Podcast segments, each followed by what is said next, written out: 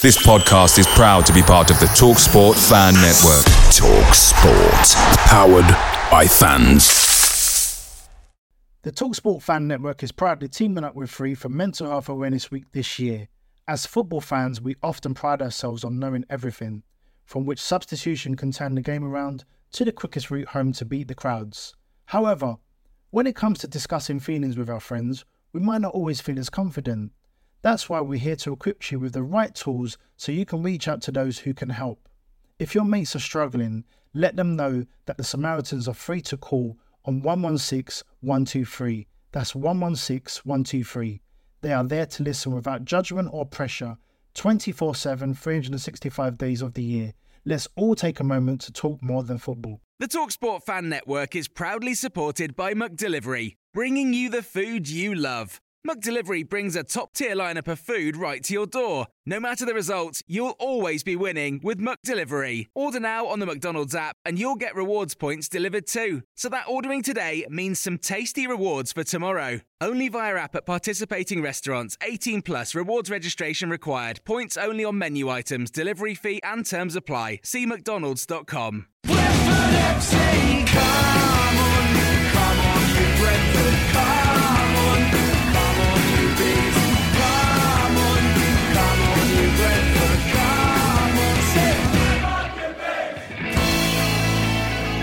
Welcome to the Beesotted Pride of West London podcast. It's like a cup double this week. We're out of one cup and back into another cup. So, uh, yeah, we're, we're, we're in a virtual joint with um, myself, Dave Lane, and um, joining me this afternoon, I have Nick Carthew, Liberal Nick. How are you, Liberal? I'm very well, Dave. Very well. Uh, just slightly uh, muffled head because uh, had a couple of delicious mallow marshmallow porters during the game last night, which is having its effect today. But you know, it's wearing off as the day goes on. Yeah, but you can still remember the whole game, can you? Yep, very clearly. Okay, cool. And also in the virtual joint is Robin, Robin Hood McMichael. How are you, Robin? Uh, I didn't have as many porters as Nick, by the sounds of it, uh, last night, but uh, I was on the diet Coca Colas instead. Um, but yeah, feeling okay. Uh, woke up with uh, an unexpected sense of optimism, I'd say, um, given the circumstances and given it was a, of what transpired yesterday. Um, but yeah, I'm feeling good. I'm feeling positive. Um, had a nice day and gone for a run around uh, the New Griffin Park as well. So yeah, I'm feeling I'm feeling very Brentfordy which okay, is, which is always a good feeling. That's all right. I mean, because I, you know, going out of the, the cup in the in the semi final, I would imagine that you know, in normal circumstances, we'd all be down in the dumps. Really, you know, it was. Uh, uh, we would have been there ourselves. We would have had um, a skinful probably in the afternoon and re- and really really kind of celebrated the moment. But in the end, I you know I, I, I sat here like everyone else did. Um, well, not here, but sat at home and uh, kind of it, it, was all just a little bit surreal, really. I mean, you know, it was just like I was set, settling down to watch a movie or Netflix the box set or something. You know, mm. um, the the whole the whole magnitude of the match seemed to kind of like just go. It was just like any other game, um, which you know maybe it was just me, maybe other people felt differently. I don't know, but uh, you know I think it, I think it helped the nerves as well. I, I, I, I certainly wasn't nervous, and the, you know the, as the players were warming up. Um, they they all looked kind of quite happy as well. And I don't know if you I don't know if you all noticed, but uh, when they, they came out of the changing room, they kept Spurs waiting for a little bit. It looked like, and they they they all lined up, and no one looked at the Spurs team whatsoever. I don't know if that was you know just um, a tactic or whether that was kind of uh, just a way of coping with it. Just come out and look forward. I don't know, but uh, you know from then on, I thought Brentford kind of looked like in their comfort zone. They didn't look like overawed by the uh, the occasion at all or the stadium. So uh, you know, yeah. So as I said, it was it was just a bit surreal. You know, obviously we, we're going to talk about the game a lot, but you know, what, what how were your feelings before the game, Nick? Yeah, I mean that's exactly the same. I mean it's the first time ever that we've I've been going to the stadium for a big game half an hour before it's due to kick off. Normally we're the ones running up the stairs at the very last minute, having left the pub too late. So that was good. Um, but second point, I have I, reflecting on what you were saying about the players coming out just slightly late and not looking at the Spurs team, because the big takeaway from the game for me last night was that we didn't look overawed. Um, and we didn't freeze. I mean, some of the games we played, the, the big games, he says in inverted commas, we've had in recent years, we just haven't put on a display. We haven't um, looked our normal, confident selves. Last night, as you say, minute minute we started kicking off, Brentford felt at home, even in that fantastic stadium that the new Spurs ground looks like. Um, it almost rivals Lionel Road in its beauty.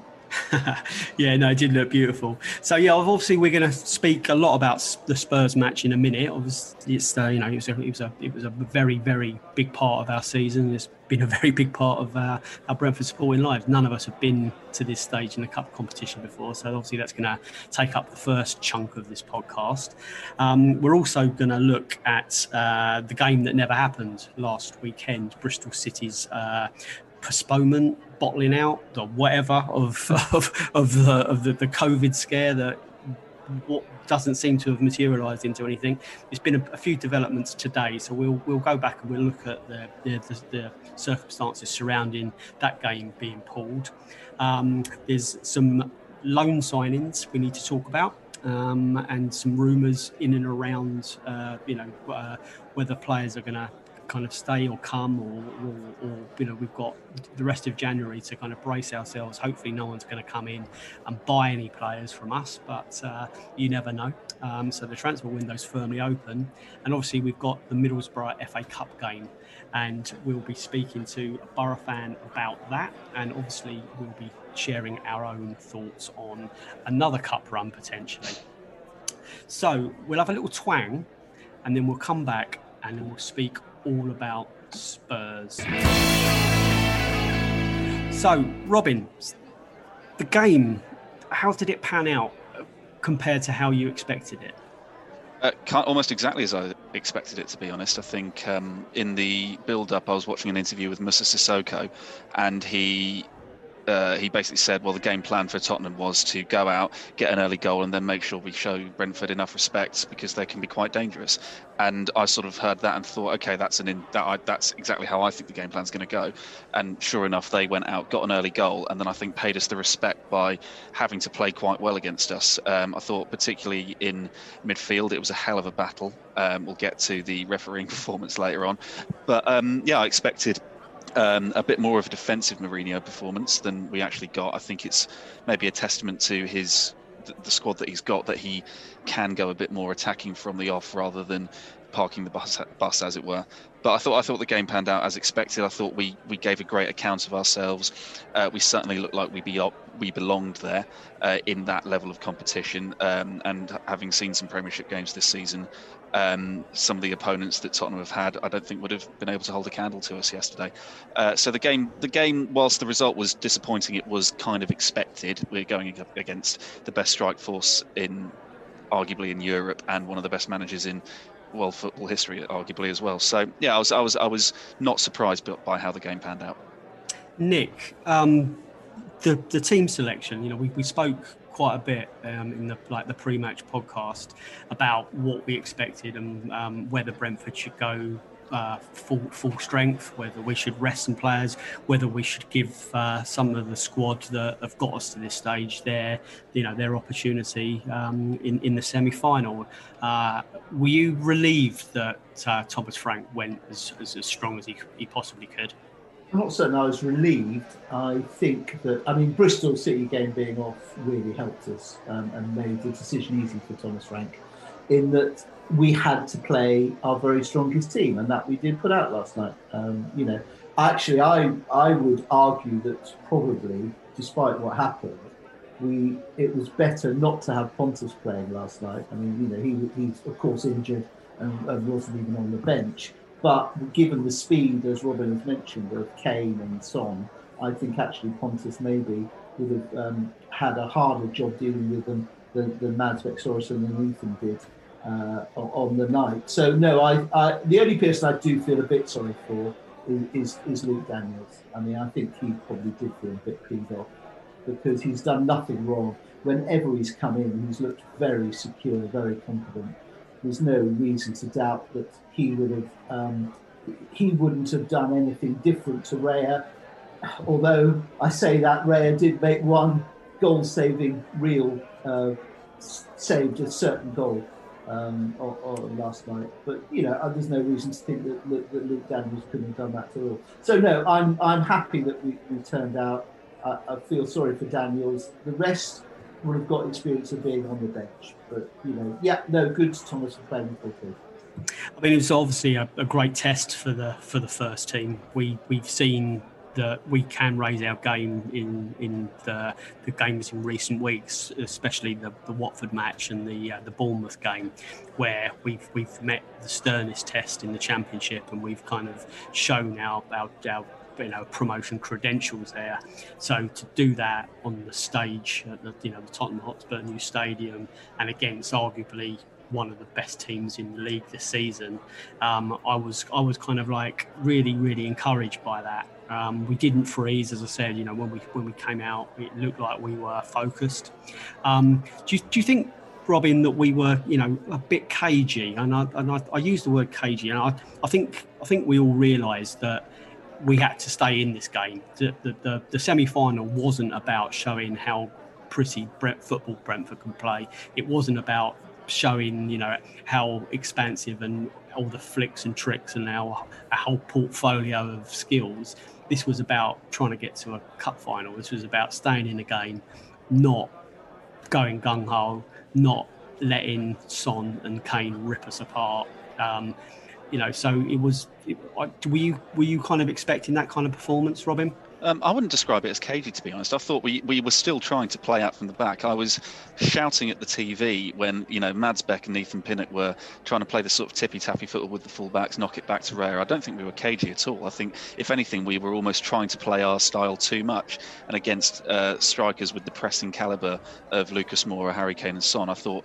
it was we were at great danger of conceding a goal from that. I thought we were. I thought I think we certainly didn't play with the same in the in, particularly in the first half with the same sort of attacking flair that we normally do. And I think that's all credit to the, the opponents for stifling that. I don't think, but I don't think it was cagey necessarily. I think the the, the performance itself lended itself to being uh, a cup semi-final against a very good team. Thomas Frank didn't you could see Thomas Frank didn't send them out there to just play the Brentford way, and if we lose, oh well. You know, he, he went, he played, he played the game to try and win it uh, from the offset. So yeah, I wouldn't describe it as cagey. Okay. It'd be really interesting to see what would have happened if it had been the normal style, where it'd been a two-legged semi-final. Yeah, the, the, the, you know, I think what Thomas um, said to the press before uh, kickoff, he, he, he, obviously uh, it looked like he was relieved it was only a one leg match. Um, I think that gave us the best chance. If it, if it was going to happen, then you know to do it in a in a one off match was probably more you know more uh, realistic than doing it over two legs, especially against that team. So yeah, I think um, that's one thing that did go in our favour. Um, to find ourselves a goal down um, did you fear the worst at that stage, Nick? No, I thought because actually I thought we had almost a better start start to the game, and in a way that was slightly, I mean, only only slightly against the run of play, the, the, the goal they scored. It was a bad, it was a bad defensive area. John have picked it, picked up the player coming in. The cross came in, and you know it was an easy goal to score with the head. Uh, and I was disappointed in the defence so, and that I think did knock our spirit for about 10 minutes. But, you know, on the whole, uh, I wasn't too disappointed up until that point. And, and moving on from the goal as well, nobody panicked. So there wasn't the sort of the feeling, oh, you know, they're now going to start running up a cricket score. Um, absolutely no way. We still battled in the game on that. And Robin, it was, I guess, you know, most ideal to get back into the game as quickly as we could. But if we couldn't do that, it was about getting to half time, not conceding again. We, we, we, we managed to do that. And then second half, it was quite eventful, wasn't it? Um, there's, there's, you know, most of the talking points from the Brentford perspective perspective came after the break. We have to we have to talk about the, equaliser. How did you go potty, or did you did you sniff a VAR incident about to emerge? I think I can I can now empathise and sympathise with every Premiership football fan because obviously we are not accustomed at Brent, accustomed at Brentford to being uh, to having VAR. So when the ball, when the goal went in, I, I thought my first instinct is, oh well, he's offside. Surely he's standing on the goal line, basically. But we've scored, hooray! And just and went absolutely ballistic. I jumped up, started running around my living room, and then after 10, 15 seconds, I went, oh crap, we've there's VAR, isn't there?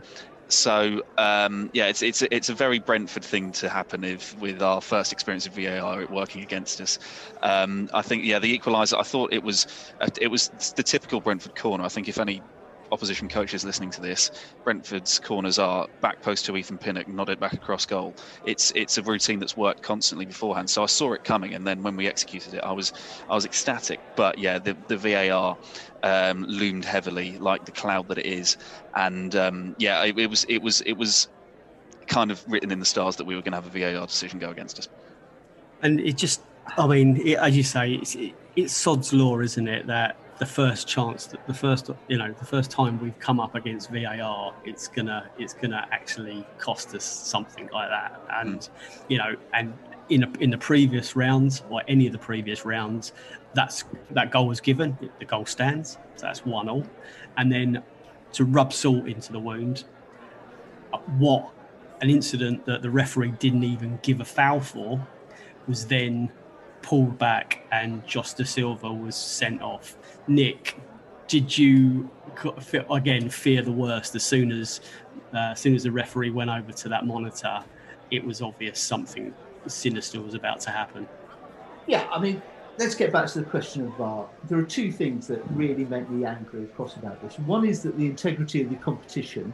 Um, if you have, why do you suddenly introduce VAR in the semi-final of the competition?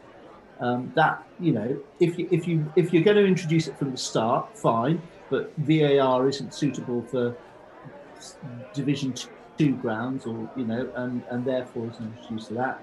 And then secondly, you know, that goal, it was. If you need trigonometry to decide whether or not a goal was scored, then that is not football in my eyes. Absolutely bloody ridiculous. Um, so therefore, VAR should only be used when there has been a clear and obvious error, uh, or where something has been clearly missed. And in the case of JDS's sending off, actually tackle, the referee, Wright Riley, missed that, and I think rightly his attention was drawn to it. He was asked to go over and have a look at it on the screen, and actually, when you looked at it, it was, it, you know, it was deserving of a red card. It wasn't a malicious tackle. It wasn't. It, Josh Dasilva didn't mean to do it, but what happened was deserving of a red card. And that's exactly where, if you've got to have VAR, and I, as I say, I don't like it at all, that's the type of thing where VAR comes in, in, in, in. But to we- measure whether somebody's kneecap is ahead of somebody's foot is a effing disgrace. You're happy. You're happy with the decision or the use of VAR for the sending off but but not the goal. Which is, you know, I I, I get that. I mean, you know, I, I don't think anyone's ever going to agree completely on on VAR. Um, but you know, looking at that challenge again, you know, it's clear that he didn't. It wasn't a malicious um, assault. But when you when you clearly leave the, those rake marks down someone's shin, you know that something's gone a little bit wrong. It's the kind of challenge you would make, Robin, on a on a pitch. Yeah, ask Ed, ask Ed Langdon. I'm sure he'll be able to tell you a few of those. Um, yeah, I'm, I'm going to mirror Nick's um, opinion exactly, which is uh, not not normal in these circumstances. um, yeah, I thought um, the way it was used for the Josh Dasilva, um, ch- I'm going to call it a challenge because I think I think the way it was used for that is how VAR should be used. He's missed something that's clearly and obviously a red card offence. As much as I hate to say it, it was a red card but like I said, with the equaliser, it's it's it's a catastrophe. Like it's it's VAR. I'm, I, don't, I don't necessarily agree with the outcome of the decision. At the end of the day, his, his if you know his kneecap is in a, a, an offside an offside position compared to the last defender's anatomy, mm. therefore it's offside. Okay, I don't have any real problem with that, but. VAR should not be sucking the life out of football with that kind of microscopic decision it's it's it's not clear or obvious. You you know you wouldn't have held it against the linesman or the re, the linesman or the referee for missing that. It's a tough decision to call, so you give the benefit of the doubt to human error. Whereas with uh, with a big with a big challenge that leaves um, a Højbjerg's knee bloody, then yeah, you, you you have to pull that up, and that's what VAR should be used for. Um, but yeah, the whole concept of VAR is really, really killing the killing the joy of football. I think. And talking of Højbjerg, the he was he was livid. You know, he, he, he looked like he was gonna absolutely properly lose it. I, I can't say I blame him, but you know, if you looking down at your your shin, you don't know. You know, I'm sure it was agony. Um, mm. But I guess to his credit and to Tottenham's credit and to uh, Thomas Frank's credit, I'd say, because I don't know if you saw at the final whistle, yeah. Thomas Frank went up to him and they had arms around each other, and obviously they were speaking in Danish, and he obviously, I think he probably, you know, calmed it all down. And you've seen the tweet uh, that Højbjerg sent out as a response to Josh Dasilva, which I thought was really classy, Robin, didn't you? Yeah, it was absolute class. I think it's um, it's how football should be done. Um, I think, obviously, in the heat of the moment, if you get someone's boot wrapped around your wrapped around your shin and then it starts bleeding. Obviously, I completely understand Højbjerg's reaction. I think in the aftermath of the uh, incident, Dalsgaard calmed him down after the game. Frank calmed him down, but I think the way it shows that his professionalism as a player, and I think probably the professionalism that um, is should be applauded for this for in this day and age of actually publicly saying not just yeah don't worry mate I knew, I knew it wasn't intentional but also then saying you've got a hell of a career ahead of you. I think it's just a real uh, sportsmanship move real cur- really courteous and Højbjerg should be commended for that. The cynic in me says it's just because they won but there you go. Nick, Nick, Nick someone who's almost as contentious as yourself is um, Jose Mourinho. So he said some almost he almost said some almost nice things about us before the game. But I don't think he actually knew who he was playing. I don't think he ever mentioned the word Brentford once, but um, he did say after the game that we were probably probably going to be going back to Tottenham next year when league points were at stake. So he, he was he, he seemed to um, be impressed with us with the videos that he'd watched before the game and our performance on the night. So he gave us some props there. What, what did you think of I Jose? think I think Jose Mourinho is um, underappreciated. Um, the, he is after Sir Alex Ferguson he is probably the second greatest manager ever to, to, to, manage in the Premiership. Not because he's necessarily the greatest tactician, although he's, he's very good at that. Not necessarily because he is the um, uh, the best plays the best football, gets his teams playing the best football, but for the simple fact that what he does is he absolutely makes a story about himself and not about his football clubs. Um, I, you know, he is a proven, proven winner um, around the world, um, around Europe, and in and in this country. And I think that what he said last night about us was complimentary. I do think he did know who who Brentford were. I think that he set up his team and sent them out, you know, to stifle some of our threat. I think that in his pre-match press conference, he paid us, as well as his post-match press conference, he paid us um, due, due respect. Um, and, you know, he winds people up. Uh, and he knows he winds people up. And he plays some dour and, and, and pretty boring football to watch at times. But the world would be a poorer place without managers like Jose Mourinho in it. So you say he's probably the second best manager in the Premiership history. Is he better than better than Felix Magath? You would. I was also yeah, and who was who was the guy at Watford who went? Uh, uh, the yeah, no, I can't remember his name now, but yeah, no, I mean, you know. So, so the other, the other thing I have to say, the other thing that stood out from watching the game, um, that's all we can talk about. We all watched it on telly. Was Sam Saunders? I thought he stepped up to the mark. I thought I thought he looked uh, very much in his comfort zone alongside Jamie Redknapp. I thought Jamie Redknapp looked positively worried, Robin, didn't you? Yeah, I think it's not many people that can wear a suit next to Jamie Redknapp and and give him a run for his money. I must say. Um, I thought, yeah, he, he, he looked he looked he looked like he belonged there. In, in, a, in a weird sort of metaphor and similarity to the way Brentford approached the Tottenham game, and we didn't look out of place. I thought Sam Saunders um, gave a really good account of himself. I thought he was, whilst he obviously is associated very heavily with Brentford, you know, Spurs were his, his um, his home team as well, or his, his, boyhood club. And yeah, I think he looked like he really enjoyed it. So yeah, it's, it's, it was a weird sort of mirror image of what was happening in the recording studio with what was happening on the on the pitch at, um, at Tottenham's new, new stadium. I'm not, let... I'm not certain that the hierarchy of our club would be too happy about Sam Ravili, who's up for transfer. Yeah, that was in the summer. But apart from that, yeah. Well, uh, yeah, I'm going to get to that because there was a kind of yeah, he, he, did hint at something. He didn't give too much away, but he did hint at something. And uh, you know, I think J- Jamie's hair looked extra dyed compared to Sam's as well. And, uh, I, don't know, I, don't, I, don't know if that's a bit bitchy, but it did. Yeah, I have to say it did.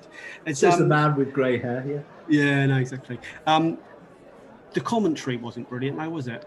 Um, can I? How can I put this politely? Um, I think um, I think my left arse cheek could do a better job commentating than Andy Hinchcliffe. Um, I just I think sometimes I, I, understand commentators saying things just to get a rise and sort of be controversial or whatever, but he the way the way he sort of words things, like when Josh Dasilva made that challenge, um, which was, you know, I think anyone who is, you know, even not Brentford and who understands football knows that he's done a skill, he's slipped, and he's and his his foot has has landed there. It's a red card. It's a bit clumsy, but it's not intentional. And Hinchcliffe was mouthing off as though he was a war criminal. It was it was it was apocalyptically bad, and I just I genuinely wonder why and how someone like him is allowed to commentate, where there are some absolutely fantastic uh, color commentators and co-commentators out there. Yeah, we, do, was, we, we, we, do do all right at Sky normally. There is uh, normally a Brentford loving.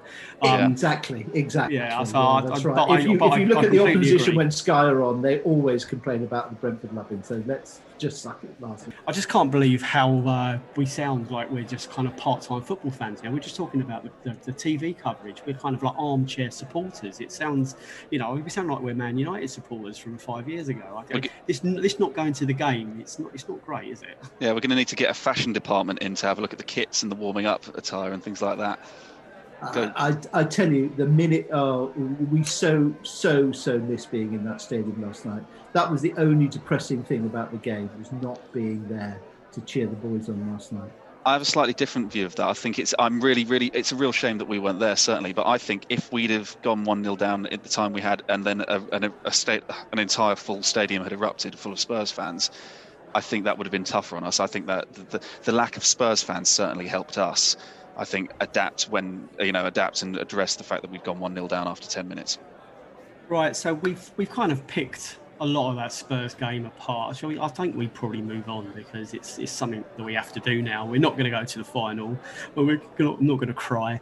Um, but before the twang, we're going to listen to Jonathan Birchall. He's he's got his funky stats section. So Jonathan Jonathan Birchall's funk is going to happen. You're um you're a bit funk curious, aren't you, Robin?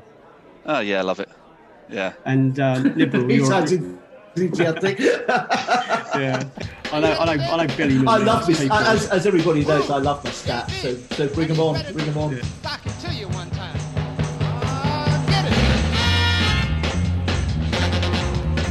Hello, Jonathan Birchall here again. So our record-breaking League Cup run comes to an end but our form in this competition has been steadily improving over the last few years. In fact, the previous tie, where we failed to score and conceded two or more goals, was back in August 2015 when we lost 4 0 to Oxford under Marinus Dijkhuizen.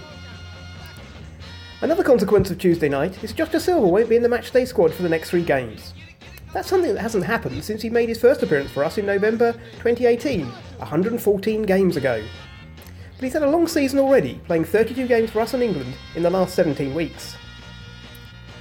We now go from League Cup to FA Cup in successive games for only the second time in our history. The previous was in 1982 when we beat Swansea in the League Cup third round replay 2 1 before winning in the FA Cup first round 7 0 against Windsor and Eton three days later. And we had the same starting 11 in both.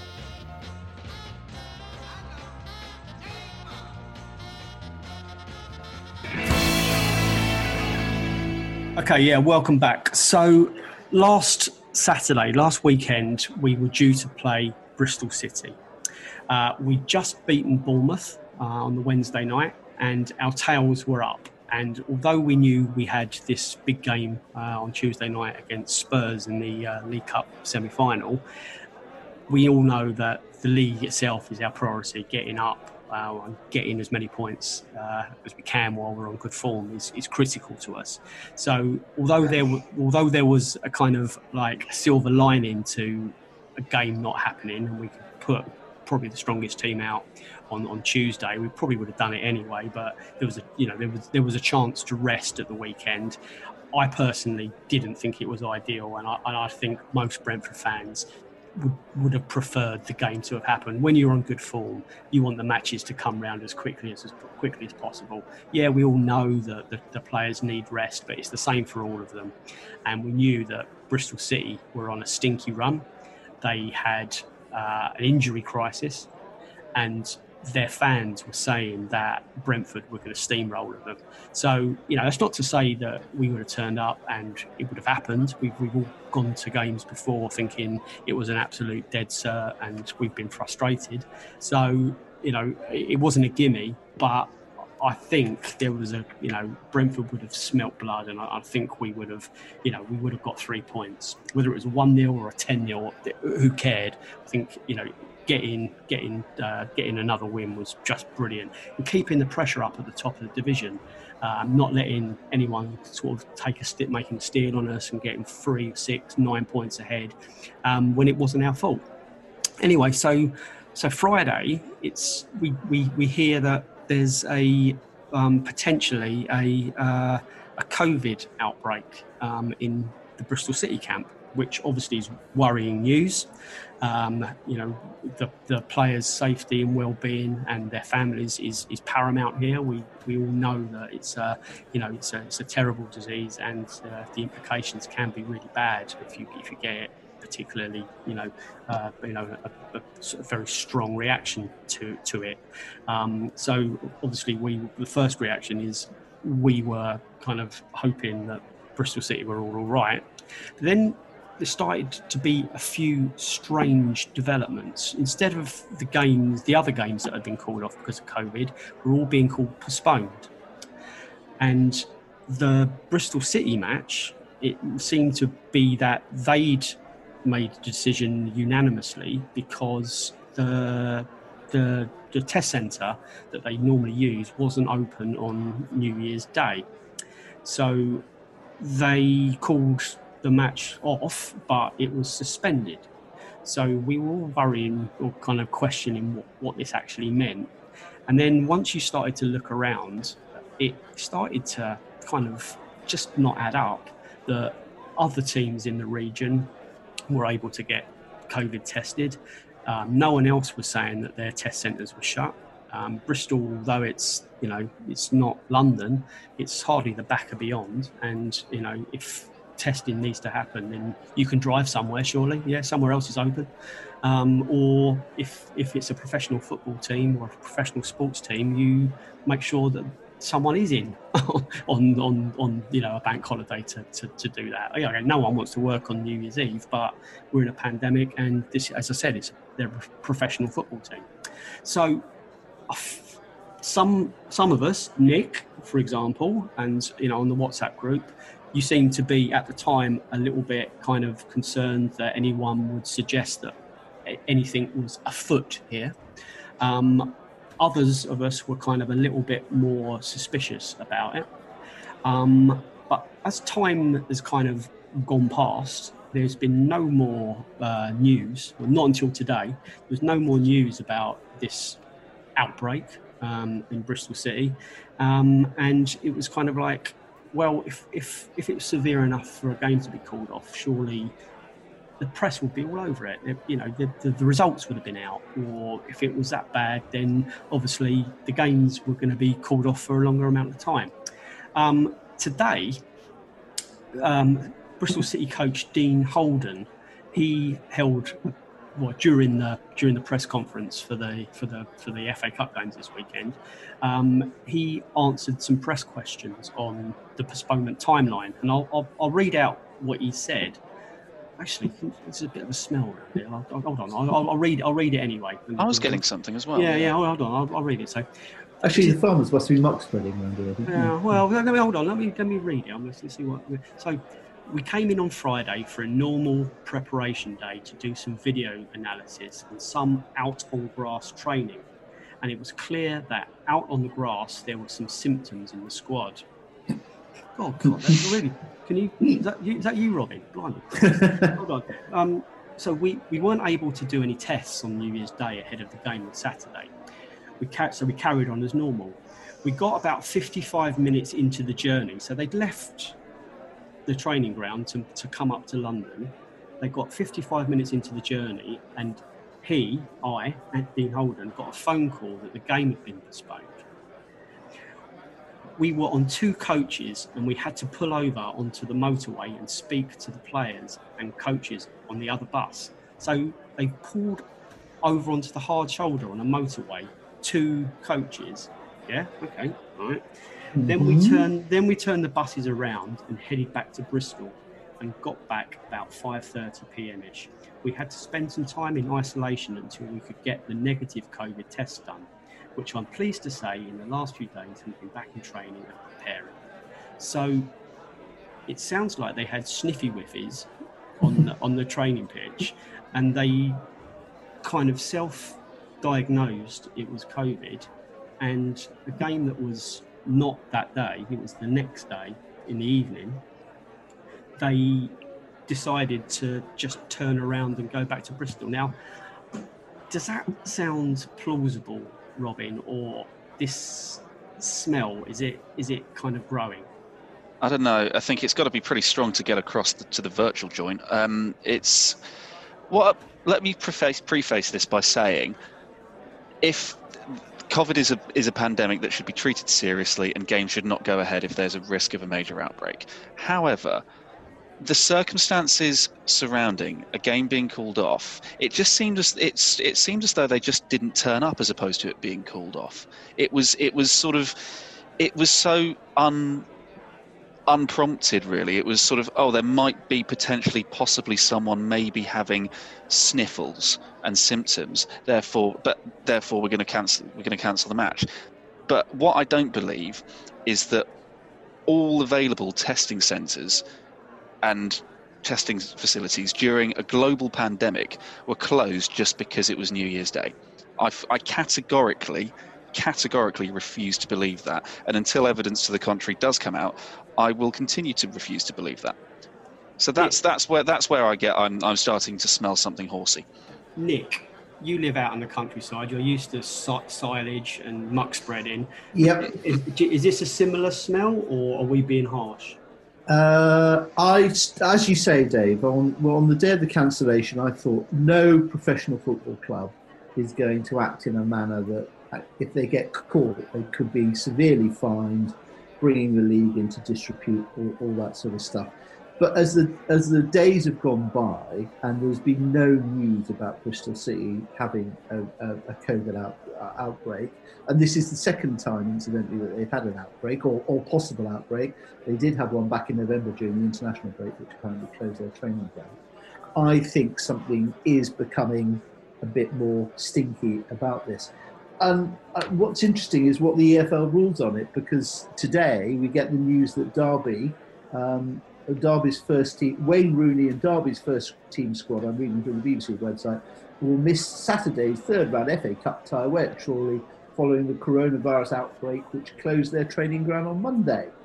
So uh, the Rams team for the game at Victory Park, that's Chorley's ground, will be made up of under 23 and under 18 players. And FA Cup rules state that clubs are expected to fulfil their fixtures if they have 14 eligible players, including from the under 23 and under 18 squads available, although there is scope for appeal. Now, So- you know, why doesn't that apply to the EFL and to the Championship? It's going to be a difficult season. Things are, this pandemic is going to affect every single club in some way. I'm sure, you know, I think we've been lucky, touch wood at Brentford, not to have suffered any, any, any problems so far, but it's bound to happen. Why is the rules different for Bristol City? Um, well, we've asked, well, we, Jim Levac, who is a regular contributor for Beesotted, um, he's a freelance journalist as well. He's written to the EFL asking for clarification, and, and I think we're going to get um, the, the details of their investigation. Apparently, they are looking at this seriously. Um, I, I don't obviously I'm not privy to kind of whether they're suspicious. I think obviously it will be a you know a full and open, um, um, as I say, you know, trawl through the the, the, the, the information and the the, the, uh, the timeline here. But Jim CC'd me in um, also to the, uh, the, to the letter he sent to the EFL. So this is what he's asked, and um, hopefully we'll get some clarification in the next day or two. Um, this is again, I'm quoting from Jim here. Please could you provide guidance on the outcome of the Bristol City FC COVID test following the suspected symptoms that forced the suspension of the game with Brentford? Circumstances surrounding the suspension and the lack of testing availability at a time when City had 11 first team regulars out through injury did raise eyebrows among supporters who deserve to know the outcome of the tests. Could you further provide me with information about the findings of the EFL's investigation into the issue and offer clarity on the difference between suspension and postponement in this instance? Without any further information in the public domain, supporters are not unnecessarily left to infer, sorry, are not unreasonably left to infer that there were no positive tests and that the suspension postponement was requested as a matter of convenience for the away side. That may well not be the case, but I'm sure you will agree that any lingering suspicion would, in the eyes of some, suggest an element of mischief at play, and I'm sure the EFL are committed to an honest, open, and transparent process. The issue was and still is the subject of much conjecture amongst fans, so I'm looking to end that and provide some clarity around the overarching integrity of the competition and as I said, that that was sent to the EFL's media team um, earlier today. Um, we don't have any answer back, but we um, we we hope to get some sort of clarity in the next 24, 48 hours. Is this something that you know Brentford will be concerned about, Robin, or do you, do you, do you think do you not think we're bothered about? Did it suit us too? I'm not saying we're implicit in this, but you know, do you think they kind of shrug the shoulders and go, okay, we've got a weekend off, or do you think they would have preferred the fixture to be fulfilled? I think it's it's you have to balance momentum and um, respite. I think what with the Bristol City game being called off, we gained some rest uh, to make us fresher for the Tottenham game, but we lost the momentum of um, how we were playing. I think uh, you, you, said earlier on uh, in the podcast that when you're playing well, you want games to be coming thick and fast. Um, and I can completely agree with you. I think the Bristol City game, I was trying to positively look at it and go, yeah, that probably helped us get get rested for um, for the Tottenham game. However, I was kind of thinking, you know, we've we've beaten Bournemouth, we've got Spurs, we've got Spurs next week. We, you know, we could really do with this against a, let's be honest, a not very good, very well drilled and not very informed Bristol City team, I think there's a real opportunity for us to beat them and um, and go on with a bit more, even more confidence against Tottenham. Uh, I don't personally. I think the way Thomas Frank comes across, the way the players come across, um, I don't think they've thought the first thing about it. I think they're just focusing on the Middlesbrough FA Cup game now, and then the next league game at Reading after that. I, th- I don't think there's any focus being drawn to what could have been if they had played Bristol City. I think Thomas Frank has got them drilled that way. Nick, yeah, what do you think, mate? I, I think that there is actually, I was looking through some of the later quotes that uh, Dean Holden made to his press conference, and he says the EFL made the right call to right call to call the game off. It was disappointing, and we were fully prepared to play the game. But that doesn't stack up with the quotes that you read out earlier. no, it doesn't at all. But okay, I mean, so I mean, you know, again, we're not privy to to all the facts, but as I said, you know, it, it, it, the, the the longer um, quotes that you know came out at uh, the, the, press conference, the timeline, um, it suggests that you know it was a decision that they made themselves. So you know, we'll we'll we'll see what happens. Um, well, one could one could argue that Bristol City, by using the COVID pandemic as an excuse um, to try and not play a game because they had 11 players injured.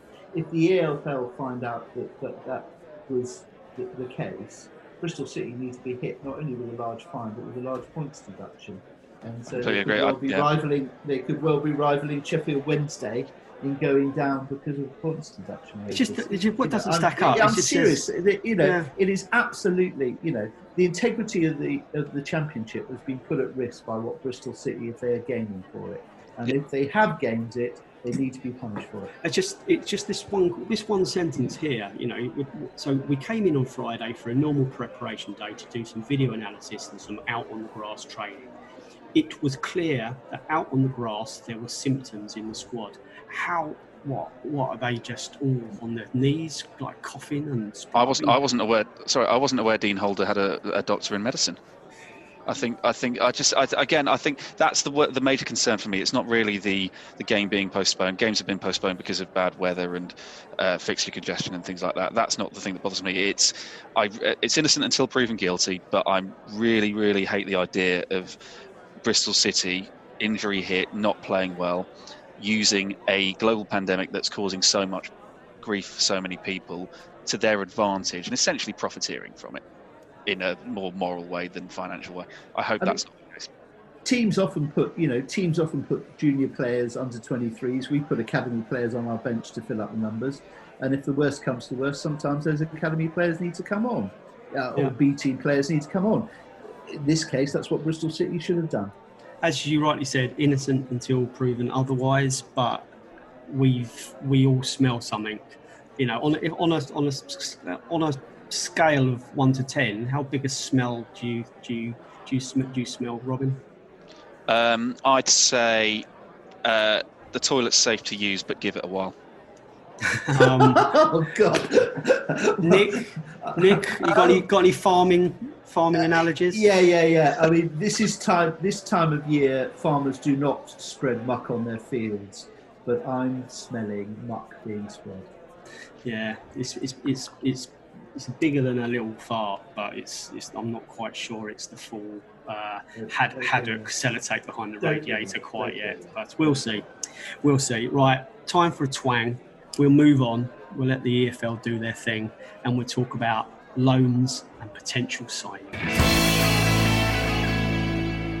Loans, transfers, the transfer window, the threat of losing players, we're, we're getting used to it. It's none of us are that happy about the transfer window opening because it normally means that uh, we're waiting for vultures to come and swoop. Um, I'm not sure it's going to happen this time. The, the, what's your thoughts, Robin? Where, where, where do you think we're positioned in this this, this whole kind of to in and fro in? Uh, well, this transfer window, I think we're in a far more powerful position than we've been in before. Uh, I think we've we, in previous years we've sold key players in January and it's hindered our season. But I think what this has shown is in in the summer when we sold um, two of our most influential players in last season's push, we've come back this season and we're even stronger, arguably, and we're in a better position than we were last season. We're fighting for top two as opposed to fighting for the playoffs. So um, I'm feeling quite optimistic. I think we've got some real gems in our in our squad, some players with raw potential, uh, which I'm sure we're about to go into.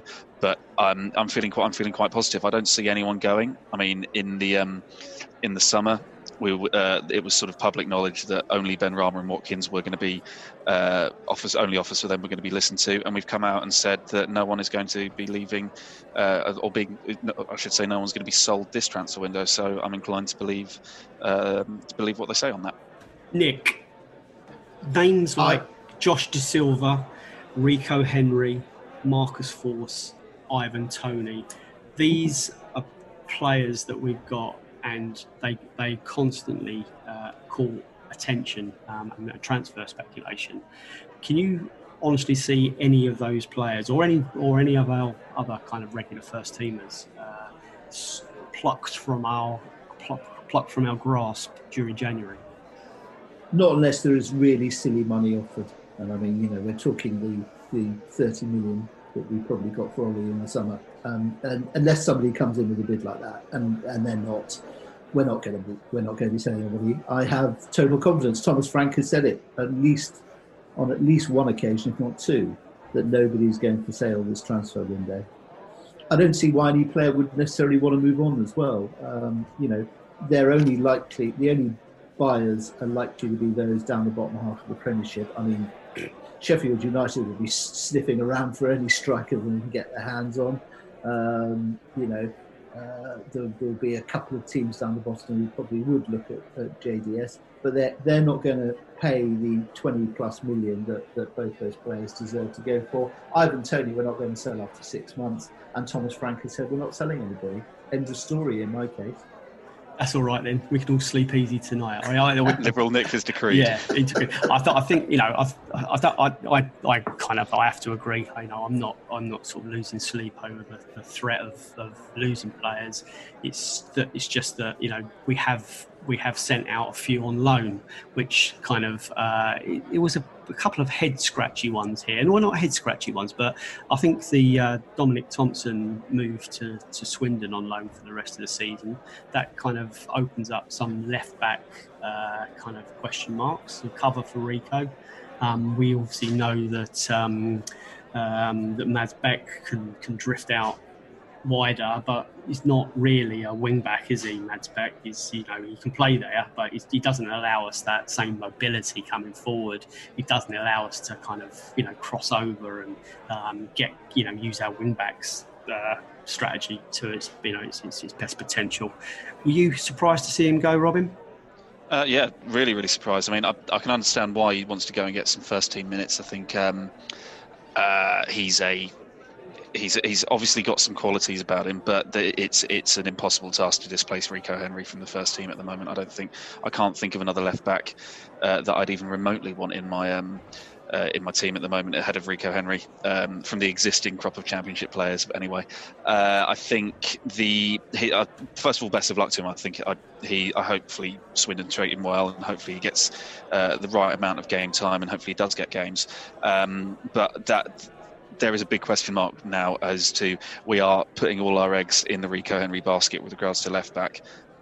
Before I come to you, Nick, um, just Robin, last you know, last sort of points on the, the left back position. What, what, unless we bring someone, we're not, we're not really going to be bringing someone in, are we? If we if we've left, you know, so where does that leave us? Well, that leaves us. What, what you have to do is right. Okay, cool. They, they know what they know what they're they're doing. They have known what they've been doing with regards to transfer windows for a long time now. So you you could possibly potentially, like you said, potentially play Mads Bech there, potentially play Roerslev there. Um, I suppose maybe at a push, Tariq Fosu could do a job there. Uh, Vitali Janelt, um, I know, played a couple of games at left back for Bochum as well, so I guess that's an option there. And with Norgaard getting his way back to fitness, that might be there as well. Or we've got the uh, young kid, is it Lewis Gordon? Uh, from the B team, uh, who's meant to be quite good, who could again potentially step up and become another one for the Rob Rowan board. Um, but I, I, think in these in situations like these, while we might might be seeing the trees, I think we're not seeing the wood, and the directors of football and those that are in charge of uh, making sure that the squad is filled correctly and adequately. Um, I've got to trust them. So the the other the other kind of um, the other sort of developments really have been that we've we've sent two goalkeepers out on loan. Ellery Balcombe, uh, he's 21. He's just signed a new deal and he's he's gone to Doncaster Rovers for the rest of the season. He was previously been loaned out once or at least once to Boreham Wood, I think. Um, and, and, Patrik Gunnarsson, um, he's gone back to Denmark to, to, to an outfit called Silk, IF. Um, again for the rest of the season. So really, um, it's it's it's David Raya and Luke Daniels all the way. That that that should be enough, Nick, shouldn't it, for for the championship? For, yeah, to, to, cover us. Yeah, yeah. I, um, uh, hopefully, um, I, unless there's a serious injury, yeah, I agree with you. I mean, the thing about Ellery is that he's been around for a long time, and he's obviously very highly rated, not just by us, but by England, the England setup. Um, it will do him a world of good to get really competitive experience in a in the in the league. I mean, no disrespect to Boreham Wood, but Doncaster is a major step up for for that. Um, I haven't looked at Doncaster's record recently, but I'm sure they could do with a decent goalkeeper, and they're getting hold of one. As long as he gets the game time, I can quite easily see him gaining the experience because Raya is probably one of those players who might well be off in the summer. And I think the more experience that somebody like Ellery has of competitive football in a competitive league, the better for us come next season. Now, I asked Robin about his concerns over the you know possible left back cover situations, or you know, are you worried about that? I I have uh, like Robin. Um, I have. We're all agreed with each other, and amazingly, you two have agreed with me twice on this podcast, which mm. is a record and a first. Um, it won't last. I'm not sure. Um, I'm not sure I like it. Yes, uh, there's another smell coming through here. Yeah. But uh, but but I think the directors of football will have something in place. I mean, what's interesting is that we'll have to be looking and shopping on these shores in the UK waters now, much more than we have done in the past. I mean, because of the changes that have taken place as of January the 1st of this year, it'll be much more difficult to get in some uh, dynamic left back from the Bulgarian third division that uh, none of us had ever heard about. So it will be interesting to see if there is a replacement coming in and if there is somebody out there in one of the lower British leagues. The other players that we've seen come back to the fold um, is uh, Halil Dervisoglu. He's back from a loan spell at FC Twente.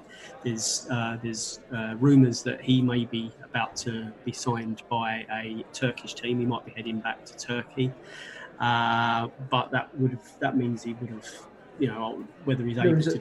A, there's a complication about that, Dave, because Yeah. that means he'll signed many- the third team in a season. So whether he's allowed to play, that's the issue. Yeah, we'll see. But I mean, that, that, that wouldn't necessarily stop him making the transfer. It means he just wouldn't be able to play there for the rest of the season. Um, and then Luka Racic, he's, he's back from uh, a loan spell at Northampton where he didn't really quite get as many minutes as we all hoped, I think. I think we will expect great things from him. Um, what, what do you think of the Halil situation and the Luka Racic, Robin? Um, I think Halil uh, is a player that's, you know, he's, he's, he, it's almost similar to um, the Emiliano Marcondes situation when he signed. He's arrived with a, a fair amount of fanfare without necessarily being known. A few good YouTube videos, and maybe uh, that maybe he he hasn't been. Uh, li- on, on the training ground anyway, been living up to the hype that he um, he had previously. Uh, I, I hope I do hope he stays because I think he offers something a little bit different. He looks like I think he, from what I've seen of him, the small patches I have seen, he just looks like he could be a bit of a game changer. So I hope he sticks around. Um, he's certainly done more in his small, short, small amount number of appearances for me than Saman Ghoddos has. Um, so maybe that's maybe that's that's a factor playing into it, but I'm not entirely sure. With Luka Racic, I think it's clear that um, he benefits a lot from having a Pontus Jansson beside him and a uh, or a uh, an Ethan Pinnock beside him, as well as having a coach like Thomas Frank to bring the best out of him. So I think um, um, it's a shame that it didn't work out for him at Northampton, but I'd rather he was here in the Brentford setup, not getting any games, than uh, sitting on a bench at Northampton. And it was a year ago, almost to the day, that we kind of were take, slightly taken aback where Marcus Forss was was loaned out to uh, to AFC Wimbledon. You know, we were expecting him to be in and around that, you know, the first team and, and, and as cover for for Ollie up front. And we thought at the time we thought that was going to leave us light. In in the end, you know, it, it, he got more of an opportunity there, and he, he got his hamstring injury, so he you know he came back towards the end, but you know, you you're not expecting something similar to happen for Marcus, are you, Robin? No, no, not at all. I think. Um, uh, no, I think I think Marcus, Marcus Forss will be is is is a one-off in terms of um, his I think his potential. You know, he's been linked with play, teams like Borussia Dortmund uh, for crying out loud, and that there's no smoke without fire, and you have to be pretty good to be uh, linked like that in the similar way that Jude Bellingham was uh, for Birmingham City. I, I, I'm I'm in, interested to see why he's brought them those, for example, Halil and uh, Luka back, but uh, not Joel. Is, is is is the is the weird sort of thing because Joel Valencia more first team experience uh, played a bit more of a role in after the project restart when uh, last season resumed. So why has he left him out back out, out on loan and and not brought him back? Whereas uh, we still, we've got Luka Racic back who wasn't doing much at Northampton, and then Halil who wasn't doing much abroad either. So, we can say so far he hasn't. Yeah, but, so know, far. So far. And, Nick? and we're assuming, and we're assuming none of these players will go back out and learn somewhere else.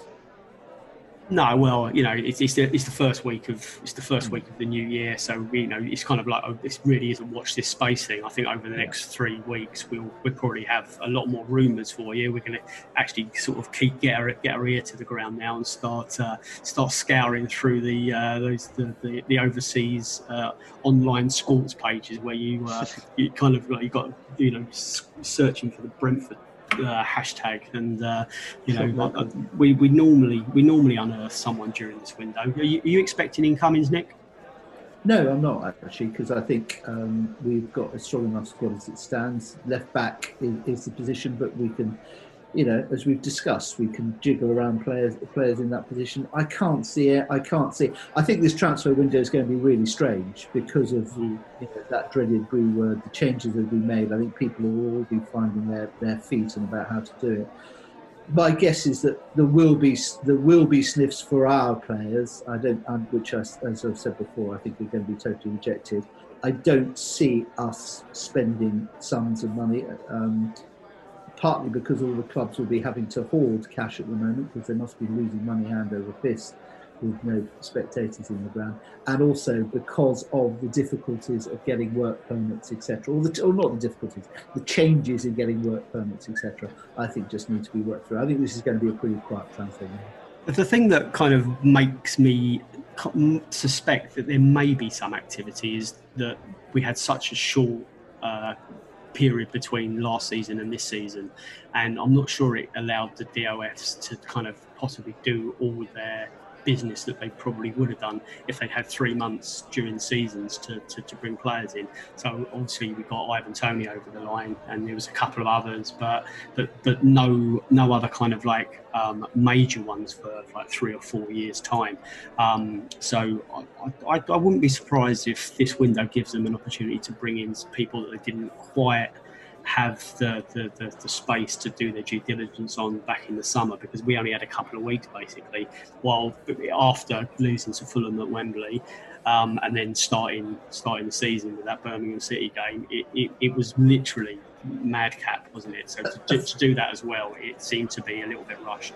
A thought occurs, and I haven't actually, um, uh, and I don't know the answer to this question, but is there anybody in the Mich- Michelin team who of course have got Champions League experience and therefore qualify for would qualify for a visa to play in the in the UK at the moment, whom Brentford could possibly bring over from Midtjylland.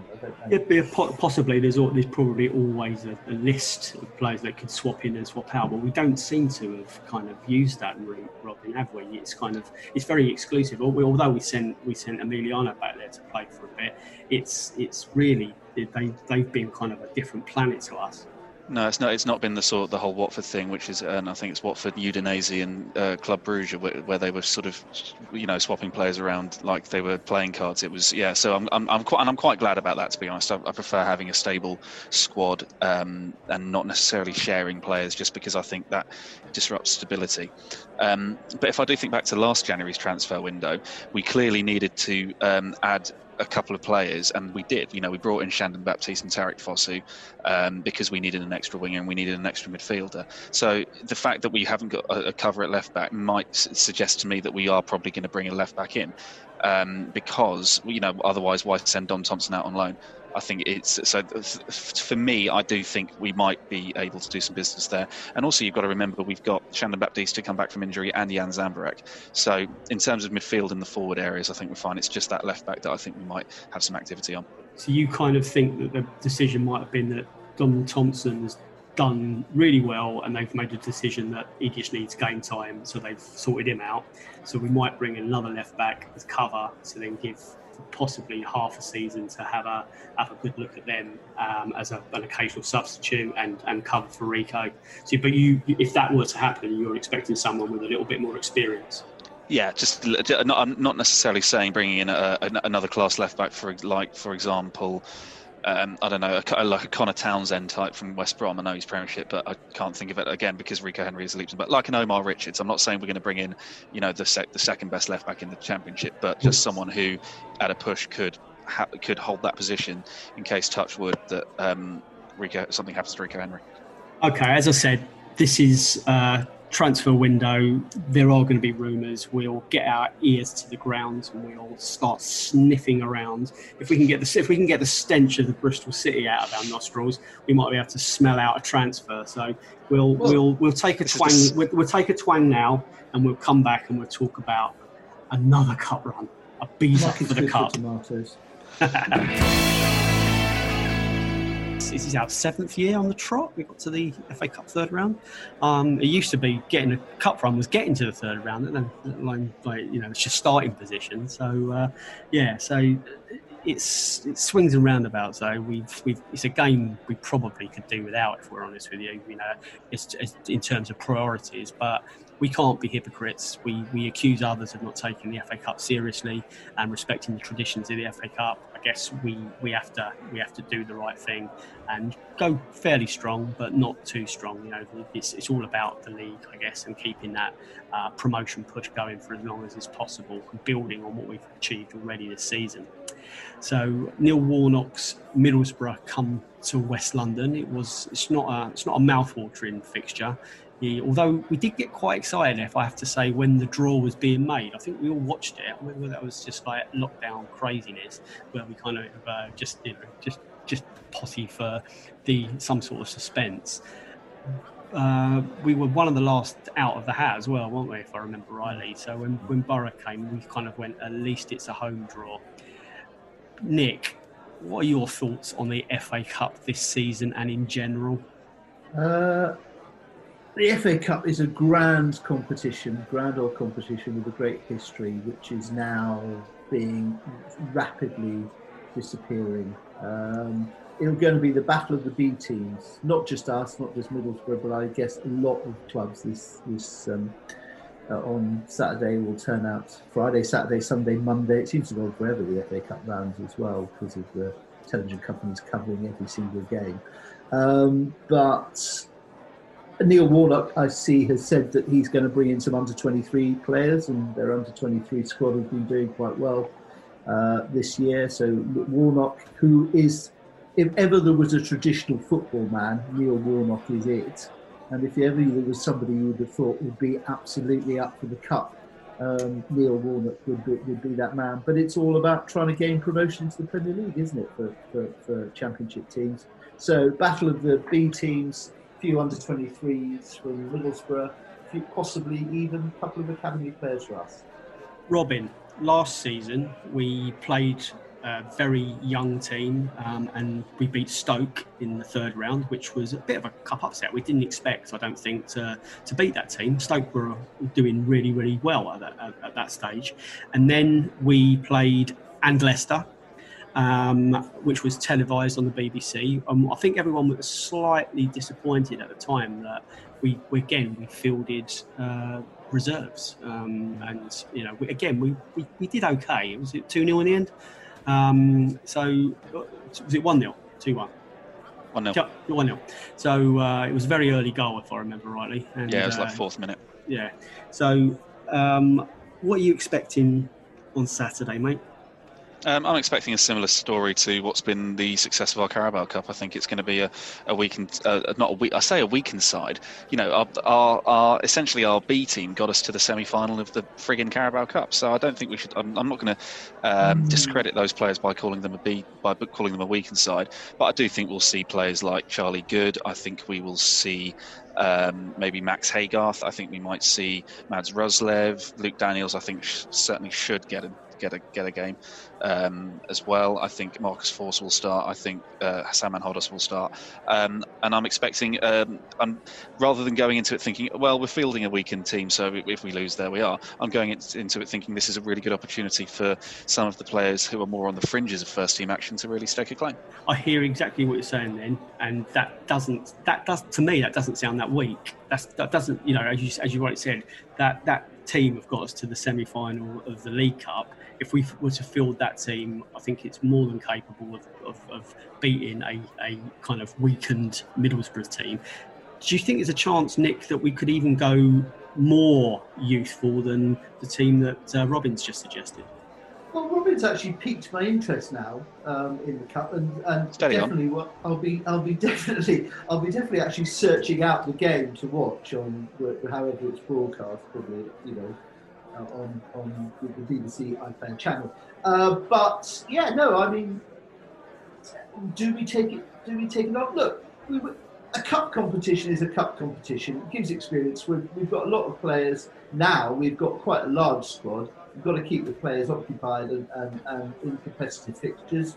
Let's go as far as we can with it. I just, you know, I'm just I'm not up for the cup like you were ten years ago. even I, 20 years I. I, I agree, and I, I think there's no hint that, that any of the players are going to be kind of a little bit uh, less than enthusiastic about this. This is an opportunity for some of those fringe players to show that they deserve more minutes in, in the first team and to start for the for the bees. So I'm, I'm, I'm only I'm only kind of a little bit um, um, less than chomping at the bit because we all know as fans it's all about promotion and it's all about you know we've, we've just seen uh, an F, um, a League Cup semi-final against Spurs, this seems a different entity, and you know we'll all watch it, I'm sure, but you know it's a different vibe. I think we ought to head up to the northeast next, and talking of vibe, we ought to hear from Jonny Bullock. Uh, careful how I said that. Um, and he's from the Boro Breakdown podcast. Over to you, Jonny. Hi, I'm Jonny from the Boro Breakdown podcast, the Boro podcast that gives Boro fans the ins, the outs, the ups, the downs of Middlesbrough Football Club. So Boro have really turned a corner this year uh, under Neil Warnock, and last year it wasn't particularly great under Woodgate. Uh, for whatever reason, we just couldn't grind out results, and it seemed to be in a relegation battle for the majority of the season, which was unheard of, really, when you think about Boro's history in the Championship. You always tend to see them in the round the playoff places, automatic places, and being quite dominant at home. And it was quite the opposite. We just couldn't buy a win anywhere. Um, but Neil Warnock's came in. He's turned this side around. We're the hardest working team in the league. We've had some really, really good results this year. The likes of Birmingham, where just recently at Wycombe as well, we had to come back and win 3 1. Um, but then also we've had good results against Cardiff and Bournemouth, etc. And you know, it's been a very, very good season for us this year, but I think we're in heading in the right direction, Neil Warnock, and I think he deserves a lot of praise for what he's been doing this year. I think the praise for Warnock doesn't just come with the results, I think it comes with the improvement of players as well.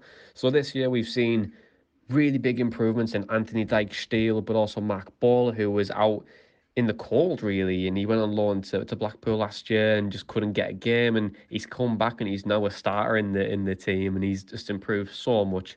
Uh, we've seen improvement in McNair, Dael Fry, George Saville. Uh, we've had some good signings in Sam Morsy. Um, the whole team's just really stepped up, and the signings that have came in have been very promising. Um, and it's just been nice to have that normality in terms of getting results in the championship. But Boro fans have no expectations, and hopefully, um, if we bring the right players in, um, and some players can who haven't been performing as well can improve, um, we might be heading in the right direction. Hopefully, the playoff spots. And I think the improvement needs to to come from the wingers. Um, and maybe hopefully try and bring Kamil Grosicki in or Yannick Bolasie. The both names have been mentioned quite frequently. But in terms of our existing players and trying to improve them, even more. I think hopefully Britt can start scoring goals a little bit more. He's been quiet this season, hasn't really gotten to the flow of things.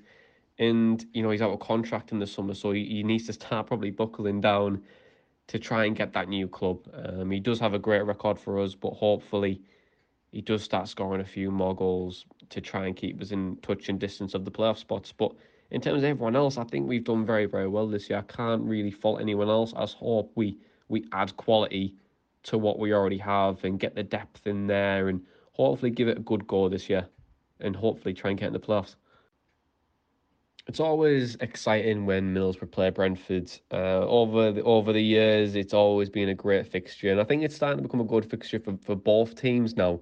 Uh, given that it started to even out in terms of results over the last couple of years, um, but I really like watching Brentford. I think Brentford are a, these are a good side. You play good football. You're well run. You know, you've just moved into that new new stadium that shows the ambition that's there, and hopefully you do the business this year and get yourselves promoted to the Premier League because I think it's it's very much deserved on your part. Hopefully it's not the expense of us, but I really do hope that Brentford can can do it this year. You know, the game earlier this year, well, last year, sorry, was a bit of a ball draw, a bit of a stalemate, and no one really created many chances. Um, I think it could be quite the same on Saturday. It, it's highly dependent on what teams Thomas Frank and Neil Warnock bring out. But for Boro, I think we're going to play quite a few of the reserves. Playing reserves like Nathan Wood coming in the team, uh, young players like Sam Folarin and Isaiah Jones. Uh, I think Britt Assombalonga might lead the line for us on on Saturday, but then also we might see the return of Jonny Howson as well. So I think Middlesbrough's team will be a young, but then also a kind of reserve team where it gives Neil Warnock the chance to rest some key players like Paddy McNair and Dael Fry as well. So it depends really on what on what Neil Warnock wants to do, but I do think he will rest a few players with his eye on the championship, and I'm sure that Thomas Frank will make changes as well. I don't think it'll be the best type. Of, I don't think it'll be the best game in the world, but it's going to be a it's to be a difficult one for both teams for sure. But if you could push me for a score prediction, I did say on the Boro Breakdown podcast that I think Brentford will edge it 2 1. I just think that Brentford will have more quality on the pitch and that'll make the difference. And I think you'll probably win 2 1. Jonny, like us, um, expects a weakened team, as you heard. What do you reckon the score's going to be now, Nick? Oh, there's a question. 3 2 to Brentford, um, with Luke Daniels um, scoring a uh, amazing goal um, from, in the final minute of the game. There we go. Now, if that doesn't incentivise you to watch the game, what will? That's, that's left field. How about you, Robin? What do you reckon? I don't think it's muck that Liberal Nick's smelling. Um, I think um, I've not made a single Brentford score prediction all season, uh, so I'm going to continue that. I'm going to say it's going to be a low-scoring Brentford win. I don't know what the score will be, but I think it's going to be low-scoring. It's Neil Warnock for crying out loud. Um, sorry, sorry, Robin. There's some confusion here. I didn't give you the option not to give us a score prediction. Oh. I asked you for a score You're on the prediction. podcast. Come on, Robin. Come on, you Come can't I'm be going to say it's going to be Brentford mm, and Middlesbrough. nil. So one, you said well, you said one 0 Brentford. Is that what I you might have said? done, yeah. Okay. Yeah, I might have well, I'm gonna. Nick said three two. I, I think I think it's gonna be goals in this one. I, I, I'm gonna go. I'll go four two. Four two Brentford. Oh, Are you also going for a Luke Daniels overhead kick? I'm not going. line? I'm not going for a Luke Daniels goal, but I'm going for maybe two or three goals from Marcus. lump Forss. on for guys. that lump I'll it up. Lump okay, on. I'll go- on. You I'll can go- pay for your year. Marcus Forss hat trick is what I'm going to go for. Love it. Yeah. Well, anyway, let's wrap this one up. It's, uh, it's been great chewing the fat with you over the over the last hour or so. Um, good to get the, the Spurs game out of our system. Um, good to give Billy the Bee a break. He's been absolutely incredible this season so far. Um, how he's got the energy to do post and edit and produce two a week. Um, I thank him um, massively for doing that. Um, it's been a hugely busy time for me. Um, I've had a lot going on in my life, um, and uh, it's it's it's been great that I haven't had to have the pressure of being able to having to edit stuff and you know and doing that as well. So thank you, Bill, for uh, for stepping up to the plate and, and doing what you do so brilliantly. Um, it's uh, it's yeah, again, it's just, uh, it's, but it's also nice really to get behind the decks again to uh, to, to to kind of. Uh, I'm very rusty, but I'll, I'll be back. I'll do it again next week. I'll be better. I promise. I promise. so and all that's left for me to say is, come, on, you bees. Come on, you bees.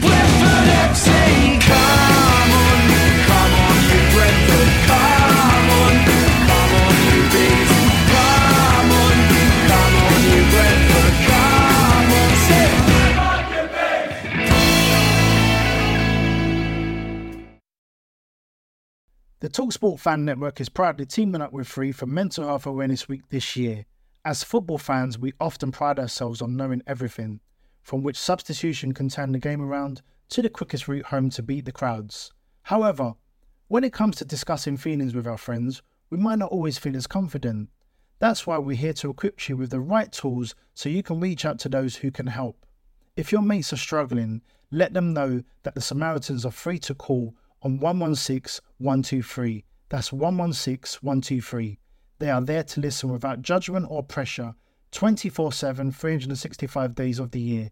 Let's all take a moment to talk more than football. Away days are great, but there's nothing quite like playing at home. The same goes for McDonald's. Maximize your home ground advantage with McDelivery. Order now on the McDonald's app. At participating restaurants, 18 plus serving times, delivery fee, and terms apply. See McDonald's.com.